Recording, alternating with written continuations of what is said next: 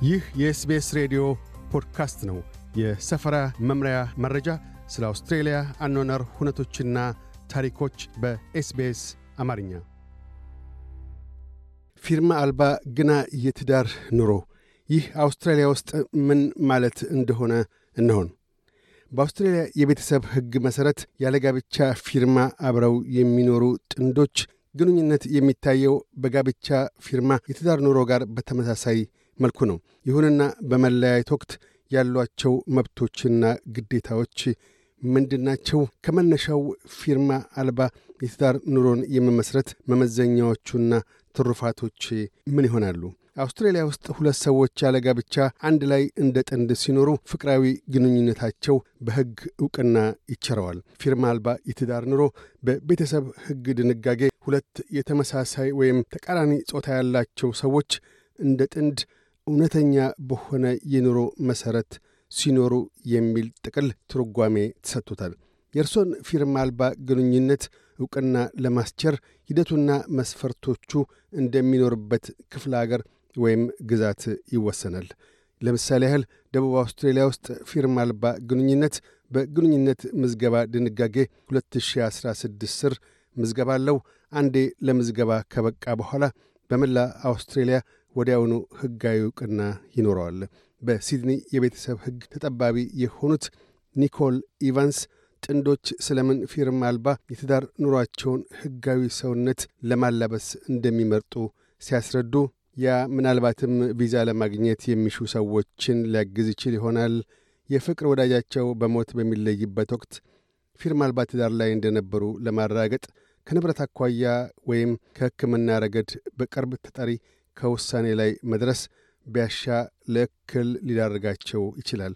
እንዲሁም ከሕግ ወላጅ አኳያ በተለይም በተመሳሳይ ጾታ ግንኙነት ላሉ ሴቶች የቤተሰብ ሕግ በሚጠይቀው መሠረት ወላጅ ላልሆነች እናት የሕግ እናትነት ዕውቅናን ማግኘት ግድ ይላል።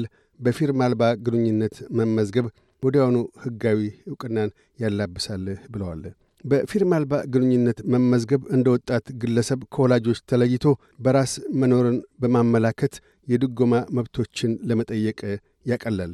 የፊርማ አልባ ግንኙነት ላይ የፍርድ ቤት ውሳኔ ፍርድ ቤት ሁለት ሰዎች በፊርማ አልባ ግንኙነት ላይ ያሉ ጥንዶች ስለመሆናቸው እንዲያረጋግጡ ሲጠይቅ የሚካተቱ ሁኔታዎች የግንኙነታቸው የጊዜ ርዝመትና በሕዝብ ዘንድ ያላቸው ገጽታ፣ ወሲባዊ ግንኙነት ስለመኖሩ፣ ማናቸውም አይነት የፋይናንስ ድልድል ወይም የጋራ ንብረቶች፣ ለጋራ ሕይወት ያለ ቁርጠኝነት። ከውሳኔ ላይ ለመድረስ መመዘኛው እንደ ግለሰቡ ጉዳይ ይገመገማል። የፍርድ ቤት ሚዛን በቀረቡለት ሁኔታዎች ላይ ያመዝናል። ወይዘሮ ኢቫንስ ፊርማ አልባ ግንኙነትን አስመልክቶ ሁለት የተሳሳቱ እሳቤዎች ከግንኙነቱ የጊዜ ርዝማኔ ጋር መያያዝ እንደሁ ሲገልጡ በርካታ ሰዎች ለፊርማ አልባ ባለትዳርነት ለሁለት ዓመታት አብሮ መኖር እንደሚገባው ይናገራሉ። ያ እውነት አይደለም። እንዲሁም አያሌ ሰዎች ከሁለት ዓመታት በኋላ ግንኙነታችሁ ፊርማ አልባ ትዳር እንደሆነ አድርገው ያስባሉ። በድንገት ከዚያ በኋላ ለ50 percent የንብረት ክፍያ ብቁ እንደሆኑ ያስባሉ። ያም እንደገና እውነት አይደለም ብለዋል። ከሁለቱ ግለሰቦች አንደኛው በሕጋዊ መንገድ ያገባ ቢሆን እንኳ ባቻ የሕግ ጉዳይ ፊርማ አልባ የትዳር ኑሮ ስለመኖሩ ዕውቅና ያደርጋል። የቤተሰብ ሕግ ተጠባቢ የሕግ ባለሙያ የሆኑት ዳሚየን ግሪር በፊናቸው ይህን ሲያስረዱ በጣሙን አዘውትሮ አይሆንም። ይበልጡኑ ተጋብተው የነበሩ ሰዎች ጋብቻቸው ፈርሶ ለፍቺ ፍርድ ቤት ሳያመለክቱ ይቀርና አንዳቸው ወደ ፊርማ አልባ የትዳር ኑሮ ያመራሉ ይላሉ። የፊርማ አልባ የትዳር ኑሯቸው ፈርሶ ልጆችን በተመለከተ የወላጅ ክርክሮች ጉዳይ በፍርድ ቤት የሚታየው ልክ በጋብቻ ሥርዓት ተጋብተው እንዳሉ ጥንዶች ነው። የፊርማ አልባ ጥንዶች በጋብቻ ሥርዓት እንዳሉቱ በግንኙነት ላይ ሳሉ በማናቸውም ወቅት አሳሪ የፋይናንስ ስምምነት ሊያደርጉ ይችላሉ።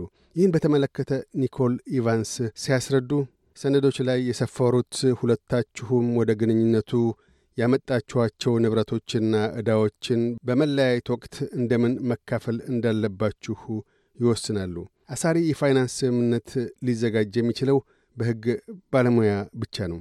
የሕግ ባለሙያው ወደ እንዲህ ዐይነቱ ስምምነት የገባችሁት ጉዳቶችና ጥቅሞችን በተመለከተ ገለልተኛ የሆነ የሕግ ምክር ተሰጥቷችሁ ነው የሚል ሰነድ ላይ መፈረም አለበት መፈረም አለበት ብለዋል። በሽምግልና የክርክር አፈታት በጋብቻ ሥርዓት እንዳሉ ጥንዶች ሁሉ ፊርማ አልባ ጥንዶችም ሲለያዩ በተመሳሳይ መልኩ ልጆችና ፋይናንስን አስመልክቶ ከስምምነት ላይ ለመድረስ የሽምግልና አገልግሎቶች ማግኘት ይችላሉ። በምዕራብ አውስትሬልያ የጋብቻ አውስትራሊያ አማካሪ ፊዮና ቤኔት ፊዮና ቤኔት አባባል ሽምግልና በስሜት ሳይገፉ ሁለቱንም ሰዎች ፍትሐዊና ገለልተኛ ከሆነ ስምምነት ላይ ያደርሳል።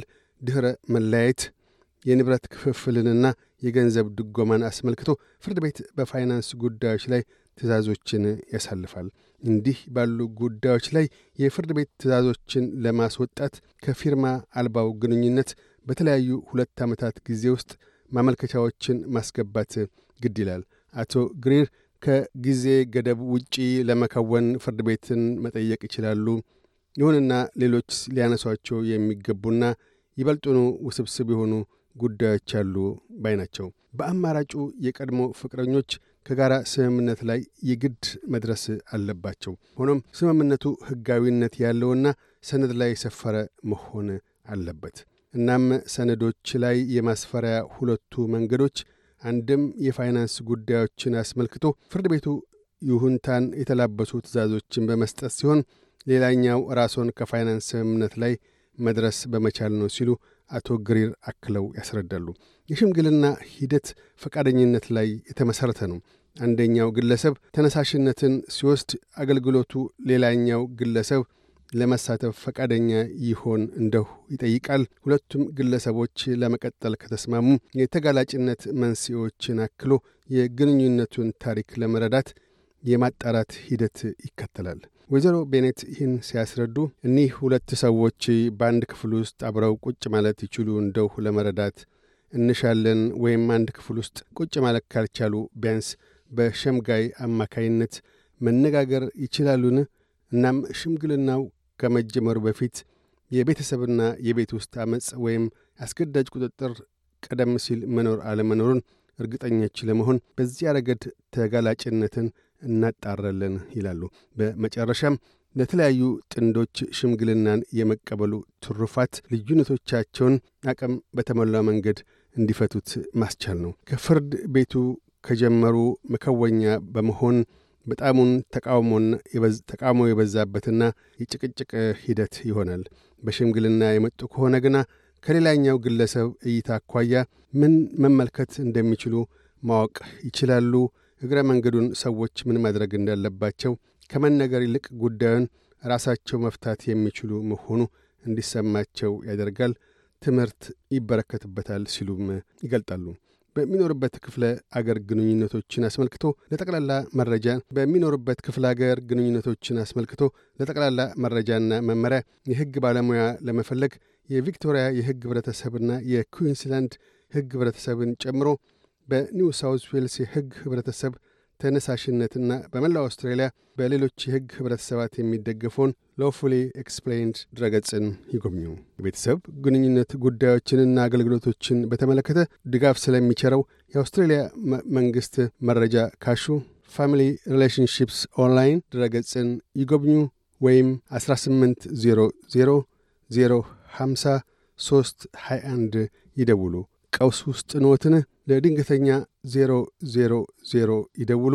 Lifeline 13 11 14 ብሔራዊ የጸጥታ ጥቃት የቤት ውስጥ ዐመፅ የምክር አገልግሎት 1800 737 732 እያደመጡ የነበረው የ SBS አማርኛ ፕሮግራምን ነበር። የፕሮግራሙን ቀጥታ ስርጭት ሰኞና አርብ ምሽቶች ያድምጡ። እንዲሁም ድረገጻችንን በመጎብኘት on demand እና በ SBS ራዲዮ ሞባይል app ማድመጥ ይችላሉ። ድረገጻችንን ኤስቢኤስ ዶት ኮም ዶት ኤዩ አምሃሪክን ይጎብኙ።